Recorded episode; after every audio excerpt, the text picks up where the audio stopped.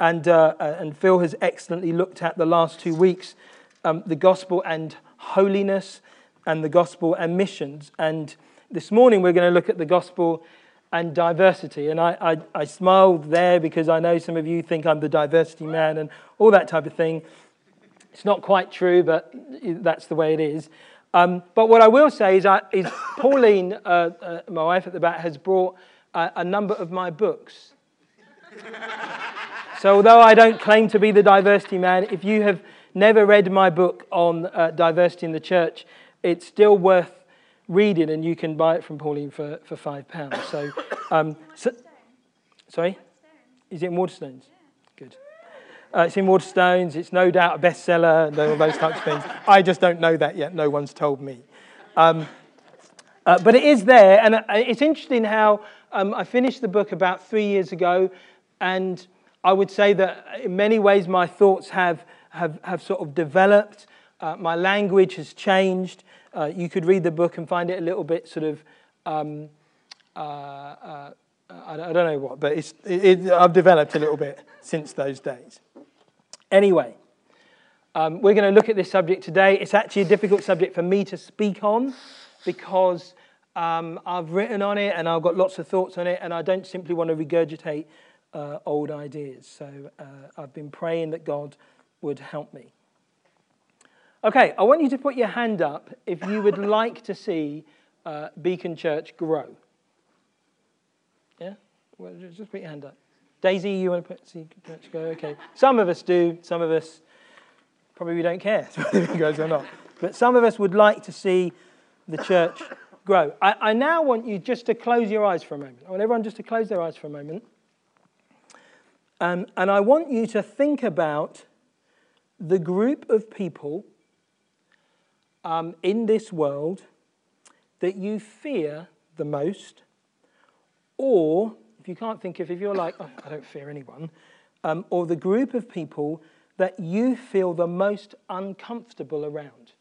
Just want you to think about who that would be. Who's the group? Now, I want you to be honest because it's easy to say, do you know what? I don't fear anyone and I'm comfortable with everyone. But let, let's just be honest for a moment. The people that you fear the most and the people that you feel the most uncomfortable around? Just think about that for a moment. It might be that you feel uncomfortable because of your history. It might be that a particular experience has made you feel that way. Or it might be simply because of what you've heard about them, that you don't even necessarily know anyone, but oh, yeah, I, I, feel uncomfortable around that type of person, or I fear those people, um, uh, you know, just because I've heard some stuff. You don't need to say anything, but I, w- I want you to, to open your eyes. It may even be, if we're really, really honest, that someone in our church represents that group. Yeah, now you're not going to say that. Oh, yeah, I mean, it might be me. You might go, do you know what I mean? You're the most uncomfortable person.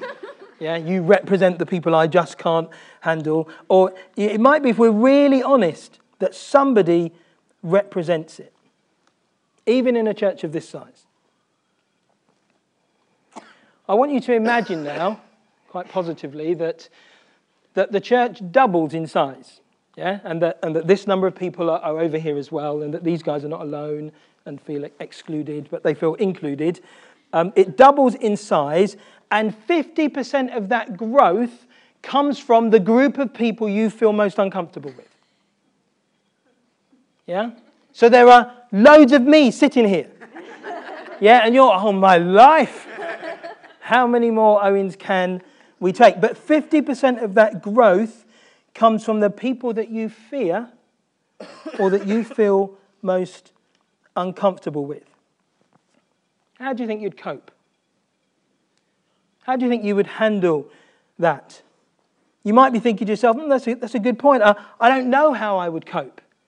It's okay maybe when there's one or there's two, but if, if there were like 40, I don't know how I would cope with that. Some of you might be thinking, well, I could live with that provided there were enough people who I could get on with. I, could live with a whole load of other people who, who I know I can't. I, I could cope with that. As long as I could still find my friends. Over the last five to ten years, churches in the UK have been growing like that everywhere. Yeah, that groups of people have been joining them who are, who are nothing like them, and some of those groups are people that they just don't understand, they don't get, and sometimes they fear. Everyone wants their church to grow, but not all of us want it to grow in the same way. We all want the church to grow. Yeah, I can handle a bit more diversity, uh, but you know, it can go too far. This week and next week, we're going to be looking at the gospel and diversity, and the gospel and culture. And these two works of grace underpin what a truly diverse church ought to look like. A church that grows in the way that I've described, but the people do not properly understand the works of grace in terms of diversity and culture will struggle with the growth. They won't struggle initially, you'll embrace it initially because, like, it's just more people. But you'll struggle when it comes to how church begins to operate and the way it begins to change because of the growth. You'll find it hard work. You'll get frustrated because, because some people aren't doing the things you think they should be doing, but, but you don't feel you can go and tell them to do anything different.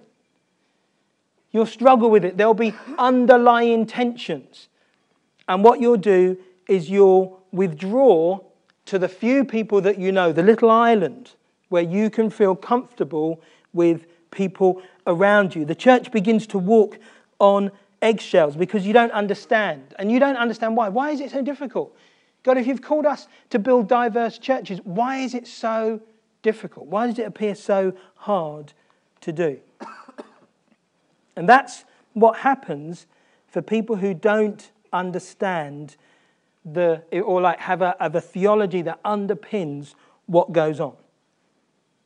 And so, if you have a theology that underpins it, you'll embrace, you'll benefit, and you'll be expressing one of the most powerful aspects of the gospel how God reconciles and joins people who you would rather live without.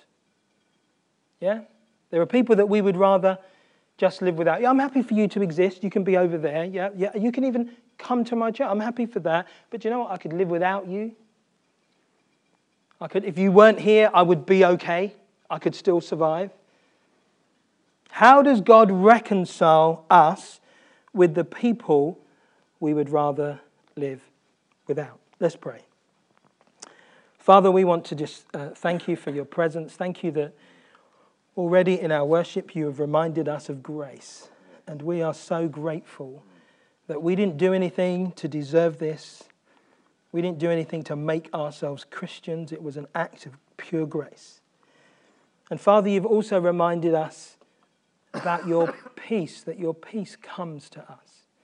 Where can we find some peace? Jesus, we know we find it in you. And I just pray that as I Speak into this. I pray you would bring revelation of grace and peace into this particular area in Jesus' name. Amen. I'm sorry, I, I don't have a PowerPoint, so if you have a, a Bible, you might want to turn to Ephesians chapter 2, and we're going to read from verse 11 uh, to verse 22. So, Ephesians chapter 2, verse 11. This is what it says. Therefore, remember that formerly you who are Gentiles by birth and called uncircumcised by those who call themselves the circumcision, that done in the body of, uh, by the hands of men, remember that at that time you were separate from Christ, excluded from citizenship in Israel, and foreigners to the covenants of the promise, without hope and without God in the world. But now, in Christ Jesus, you who were once far away have been brought near through the blood of Christ. For he himself is our peace, who has made the two one and has destroyed the barrier, the dividing wall of hostility, by abolishing in his flesh the law with its commandments and regulations His purpose was to create in himself one new man out of the two, thus making peace. And in this one body to reconcile both of them to God through the cross, by which he put to death their hostility. He came and preached peace to you who were far away and peace to those who were near.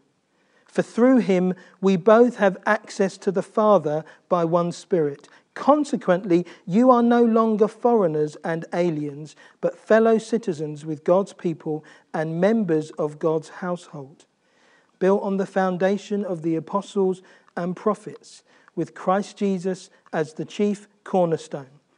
In him, the whole building is joined together and rises to become a holy temple in the Lord. And in him, you too are being built together to become a dwelling in which God lives by his Spirit.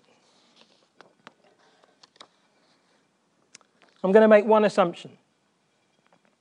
And the assumption is this that when Paul, the Apostle Paul, wrote this uh, letter to the church in Ephesus in around AD 60, he wrote it to a group of people who are not that much different to us. Now, obviously, there are some differences. They didn't meet in the cinema or anything like that.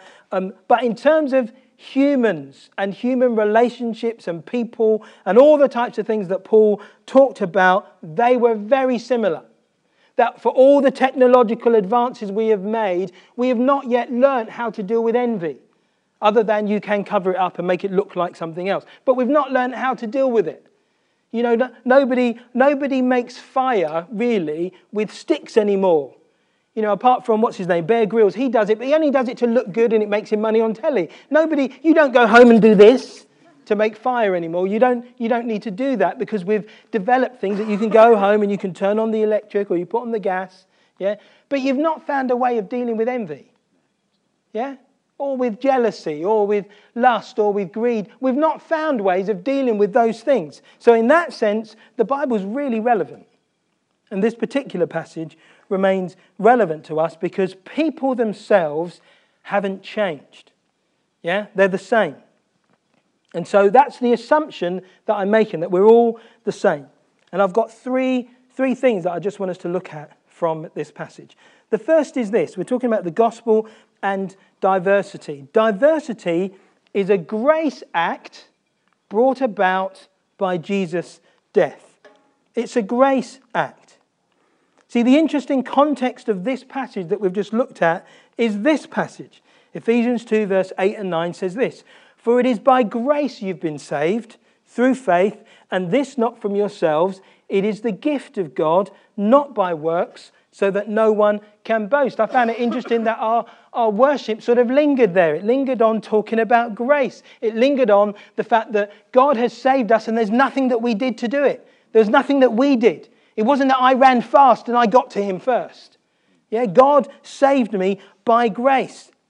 So, why do I put the reconciliation of people, the idea that God would pull you together to live with people who are unlike you, who you'd rather live without? Why do I put that under, under grace? That reconciliation in the context of grace. is because our acceptance by God has nothing to do with anything that inherently divides us.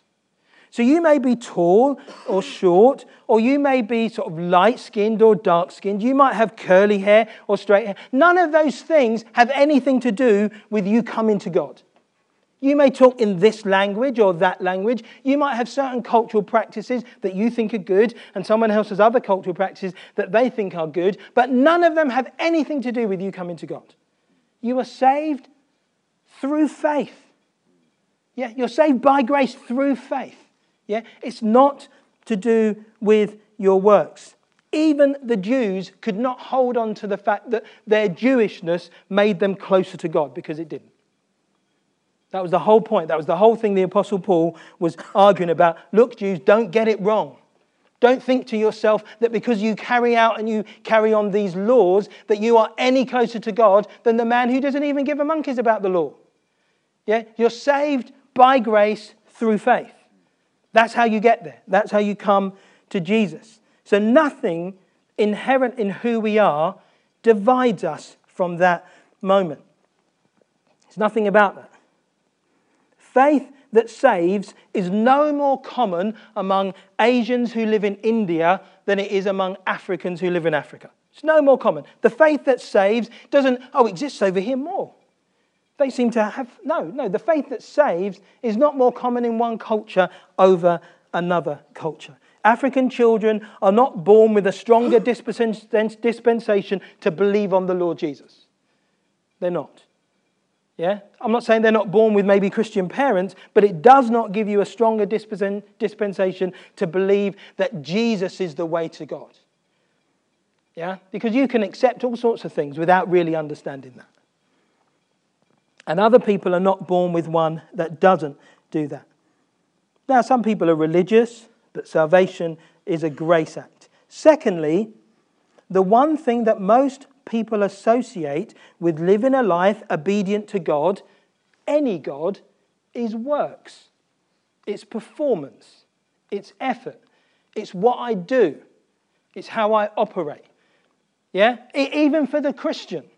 Yeah? Most Christians might accept, they just about accept, oh, yeah, okay, yeah, I'm saved by grace, but boy, it's hard work being a Christian. Yeah? Even for the Christian, that's our approach. We're saved by grace, but then it's really hard work. and in any other faith, to be honest, it's all works. It's all works because it's only Jesus who saves. And this verse deals with that. It says, look, it's a gift of God. Even the faith that saves you is a gift of God, not by works. Why is it not by works? So that there's no boasting. So you can't put your way, your culture, your thing up as though, look, this is more godly. Look at us. Look what we do with our children. Yeah? Or look how we respond to people. Look how compassionate we are. No, none of it makes any difference when it comes to being saved, when it comes to knowing Jesus. None of it. So we can conclude this there is no one group on the face of the earth that are more likely to respond to Jesus because of their culture, their ethic, or their background. None. And I would defy anyone to sort of show that that is different. There is no one group. And it, the, the, Bible even says of Israel, when in the Old Testament, it, God warns Israel. He says to them, Look, look, please understand. Don't think it was because you were any different to them that I chose you. I chose you by grace. I didn't choose you because you were looking for me. I chose you by grace. I could have chosen any people on the face of the earth. The other thing we must note about this passage is it only asks us to do one thing. So, this passage that talks about how does God um, pull together people who you'd rather live without and join them in one sort of body, it only asks us to do one thing. Does anyone know what that one thing is? What does it ask us to do?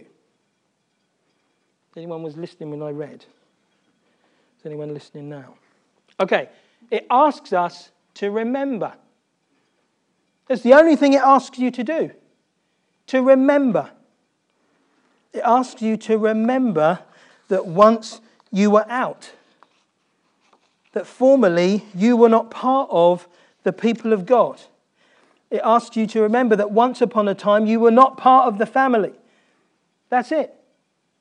Everything else it says is a statement of who you are and what's happened. It's almost like you sit back, you accept Jesus by, uh, by faith, by grace, through faith, and you sit back, and everything else just happens around you. You are not asked to do anything. Why is that so important? It's so important for this reason the reconciliation of Jew and Gentiles, of you and the people you most fear has already taken place. The reconciliation that Jesus won at the cross is not based on the fact that you are now going to do some stuff. Yeah? That Jesus has said, okay, now you're a Christian, you've got to go and love those people. Um, and you're like, my goodness me, I, I, I don't even like those people. How do I do that? Oh, I've got to find a way of loving people I don't like. No, it's already taken place. He's already created the one new man in himself. He's already done it. There is nothing for you or for I to do to add to that. The passage says, Formerly, you who were foreigners, it points out. Then a short while later, it says, But now in Christ Jesus, you who were once far away have been brought near. How have you been brought near? Through the blood. Yeah? You weren't brought near because you were looking and you deserved it. You were brought near through the blood. He has already done. It goes on to say, You are no longer foreigners and aliens, but you are fellow citizens and members of God's household. How did I become a citizen? How did I become a member of his household? How did I become a member of his family? Well, you go back to the passage in Ephesians 2 8 by grace. I didn't get here because I did anything. I didn't get here because I was deserving. I got here because I accepted Jesus, and it was through grace that I have now a member of the household. And that anyone who accepts Jesus, anyone who believes on the Lord Jesus, is there. You're already there. You're already part of this family. You did nothing to activate the change. And that's really important. And it's really important for this reason that when it comes to building a truly diverse church, which is underpinned by the theology that talks about it, we recognize this. It's nothing about us. It's not about you. It's not because you have something in your spirit that says, Do you know what? I feel God's calling me to be part of a multicultural church. No, it's nothing to do with you feeling you're called to be part of a multicultural church. It's what He did at the cross. Yeah? It's what he actually already achieved. Ephesians 3 tells us, it tells us that there was a mystery that was hidden from ages past. Well, what was the mystery? The mystery was that he had joined Jew and Gentile together, that they both inherited. That was the mystery. It wasn't because certain people felt a calling and other people didn't feel a calling, or that some people felt, oh, yeah, I'm going to go to that type of place and I want to go to London because in London they have those types of churches and I want to be in one of those churches because they're the churches no, nothing about that. Nothing about you, nothing about me. He created it from the very beginning. And that really helps someone like me. Yeah, because I realize, do you know what, God, you're building it. It's not, I'm not building it. I'm not trying to find new methods and ways and programs that are going to help people who really don't want to be together be together. You already brought them together. And if you understand that, then when the church grows like that, you've got something under. Oh, yeah, that's what Jesus is building it. He said he was going to do this. Yeah? And so that's what he's doing. I think I've tried to make that point. It wasn't created by changing social demographics or individual choices or economics. I was at the food bank yesterday. I spoke to three different people. I spoke to a Spanish woman, a Colombian couple, and an English man who were all at food bank because of economics. That's why they were there in the end. We are not here today because of economics. We are not here today because of demographical changes. We are here today because of the work of grace achieved at the cross. That's why we're here the reconciliation of people who you'd rather live without. The second thing I want you to note is the thing that Jesus does is really quite unexpected. So if you think about how people operate around people who uh, they don't want to live without, if you think about the moment you're living, uh, where it talks about that you're without God and without hope in the world. So you think about people in that state. The name calling, circumcision. Now, we don't do this. I don't go, you uncircumcised, whatever. Yeah? But when David said that to Goliath, it was, an, it was meant as an insult. Yeah, you uncircumcised Philistine. He called him names. Yeah, we get name calling, don't we? People call names. They don't might not say names to my face, and, but they call names. Secondly, there's bad history, there's wars, there's oppression, there's all sorts of things that we look back on that mean even in our present, we can be a little bit unsure about people who are not quite like us. We can be a little bit, a little bit skeptical, a little bit aware. Yeah, and so we go, oh yeah, thank the Lord, He's bringing them into the church. But you know, you're a little bit wary. You're having to deal with your own stuff. We can all get there. And so what we find is that these types of churches end up being a little bit really, really happy on the outside, but actually it's really, really a little bit tense underneath. Yeah, a little bit tense, and we haven't really able to, to talk it out. And sometimes we struggle. We struggle when the church grows like that. You know, I could live without them. And okay, they're in the church. I reckon, okay. You know, I once went to a church. I spoke on this subject. Guy came up to me at the end. He said, Great talk, but by the way, I'm racist. I said, Okay, why don't we just carry on this conversation? Yeah, so he's going to a church. He's acknowledging, though, that I've got these things in me. We acknowledge that some people from different places are Christians. We're not sure how we talk to them. We look forward to maybe in heaven we'll talk to them. Won't that be wonderful? We'll all be together in heaven. I don't need to be like that now, but in heaven I can talk to all sorts of people because Jesus will be there. Hallelujah. That's what we sort of think. And that was the situation before the activating event of the cross and the bloodshed. Yeah? So those first two or three verses of, of, of what I read describes a situation which later then talks about hostility, talks about barriers, it talks about things that kept people apart, things that people found difficult. Then it says this, and this is surprising. For he himself is our peace, who has made the two one. Now, the cross was an act of violence brought about on Jesus by people. But in many ways, it was the last act of violence. Because after the cross, Jesus brought about peace. He brought about peace between the Jew and between the Gentile, something that was actually unimaginable. He did. It was unimaginable that God could bring peace between people who were so disparate and different. What's the first thing, the first commandment that Jesus gives to his disciples when he ascends into heaven is go ye into all the world. And where's the first place there to go? To Samaria.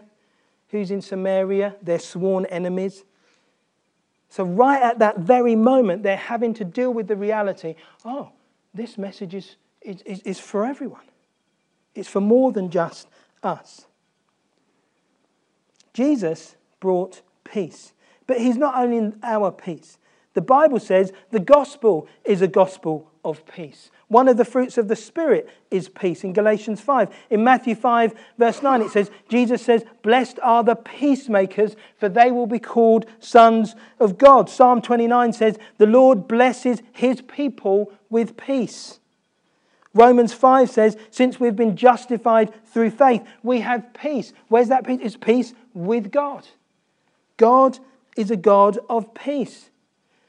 But also, God puts peace at the heart of human relationships. It says in Romans 14, make every effort to do what leads to peace.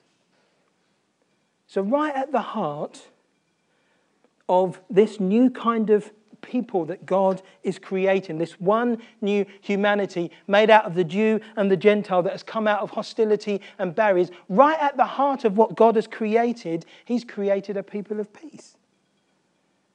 Doesn't that surprise you? It surprised me because I thought, do you know what? There's very little peace when people come together like that. There's too much that's going on underneath the surface. There's very little peace. And yet, actually, it's right there that he creates peace. How does he do it? It says he destroys in his body their, their, all the things that divided them, and he creates in himself one new man, and he reconciles that one new man to God. That's what he did.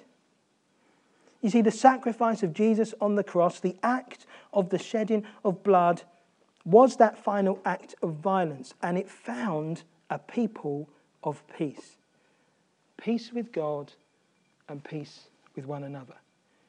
Do you know what we pursue all the time is the peace with God? Our gospel is about peace with God. Our gospel is about you can find peace with God, and that's a very attractive gospel. But in truth, it's only half the gospel. The gospel is about peace with your fellow man your fellow believer, your fellow brother and sister. So, a church that truly pursues and understands the underlying theology of this, of this Ephesians passage, what Jesus did at the cross, will not be full, full of underneath surface, under, under the surface tensions. It won't be full of little things that you think, oh man, I'm going to have to put up with that, or that person, I don't know how to. It won't be full of that. It will be full of peace. Because that's what he did. He brought together people in order to bring peace. Because he put together, he put to death their hostility. That's what it says. He put it to death. The gospel of diversity centers around the fact that Jesus did this. And what that means is that the greatest form of shared experience we can have is at the cross.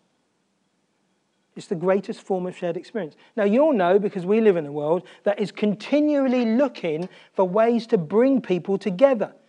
Yeah, what does it mean to be British? We're trying to find ways of bringing people together. The Olympics were great, weren't they? Because it was one of the ways that you had all sorts of people being brought together. But we also know that's only a surface thing. And it could only last for a certain amount of time. Yeah, we can't rerun the Olympics every day.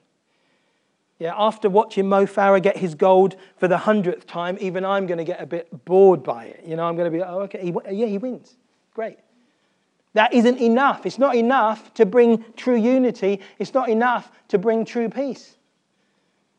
Yeah? I mean, Ed Miliband, in his most uh, recent preach at his, um, at his sort of, uh, um, the party conference, he, he's got this slogan, One Nation.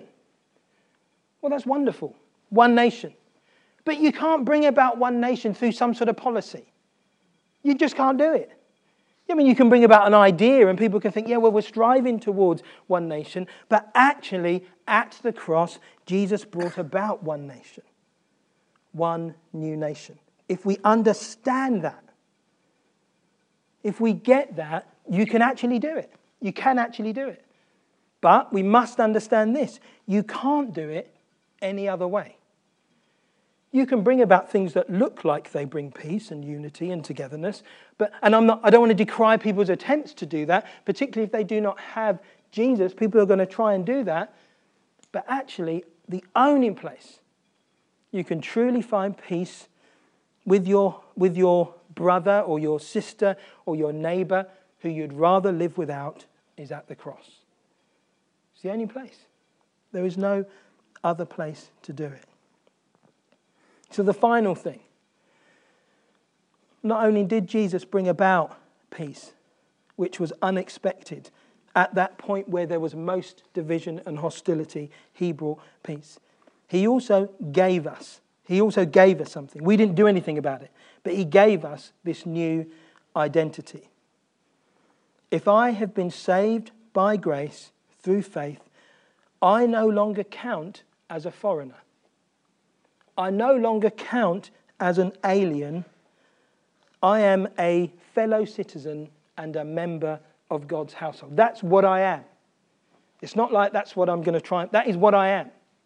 If I have been saved by grace through faith, that is what I am, built on this common foundation of the apostles and prophets. Where does Christ sit? As the chief cornerstone.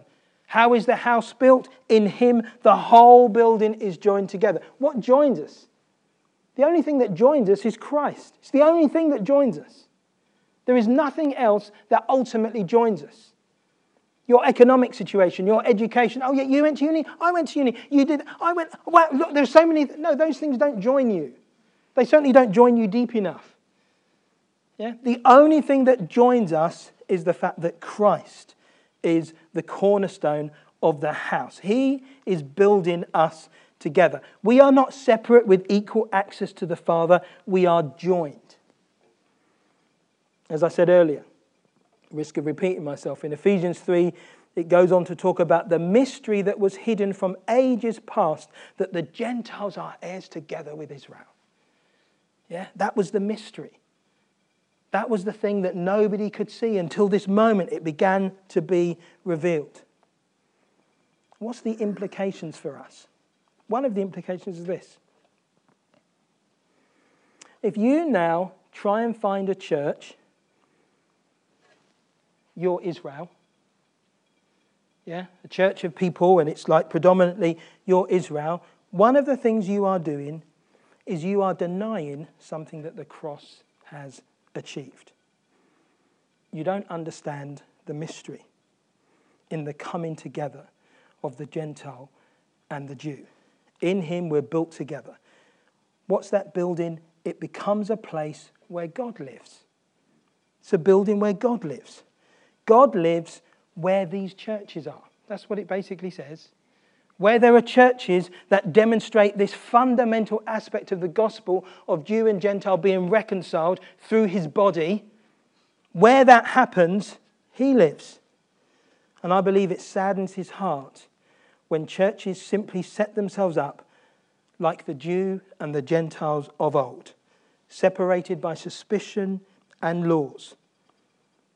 The bottom line is this Jesus, by shedding his blood, destroyed the barriers and he brought peace. It's the only peace we'll ever see. That's why, if you get this, you need to pursue and you need to find yourself in a church that tries to do this. It doesn't matter where it is, but you need to be in a church that tries to do this.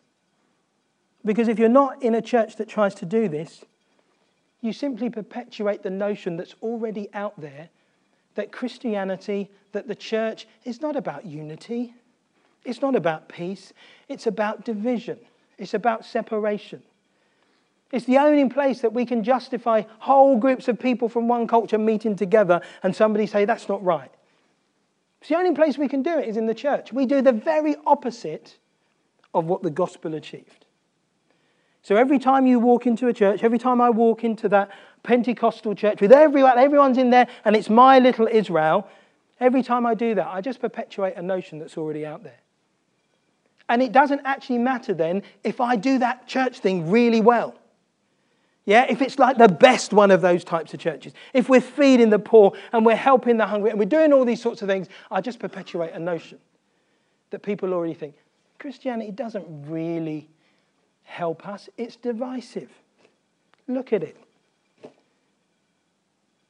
I perpetuate that notion and I, I don't let people realize no, no, actually, at the very heart of the gospel, there is this unity that he's brought about. Yeah, I accept you don't see it, but it is there. So it's important where you go to church.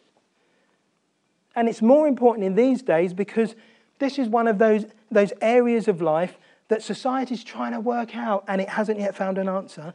And we know it never will find an answer. Because the answer is only found, the true answer is only found at the cross.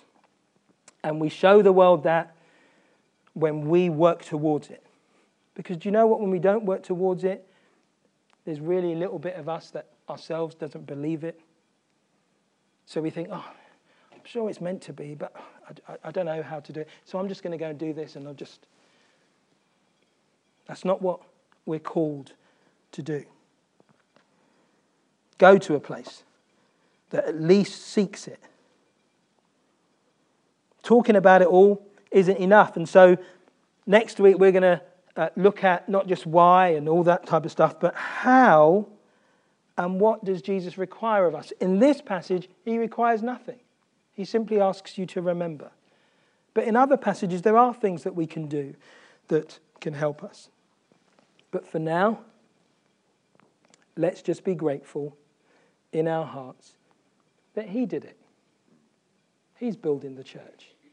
He's building the people like this. It's not you, and it's certainly not me. Yeah? He's building it. He started it. He created it in Himself. One new humanity, one new man out of the two. Thus, bringing peace. Let's pray.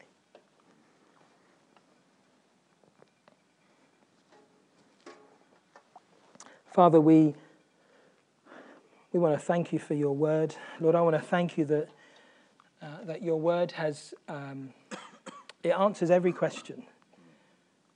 It really does. Every deep question, every question related to humanity and people, Everything that remains the same from all those years ago to today that's related to us, your word answers. It deals with it. And Father, I pray that you would give us the, uh, the grace um, and the spirit to be able to see what you say and to obey what you tell us to do. Father, I, I pray that we would be those who remember. We remember where we came from. We remember that we weren't born into this, that we've been saved by grace, not by works. It's not things that I do that bring me into relationship with you, it's what you have done.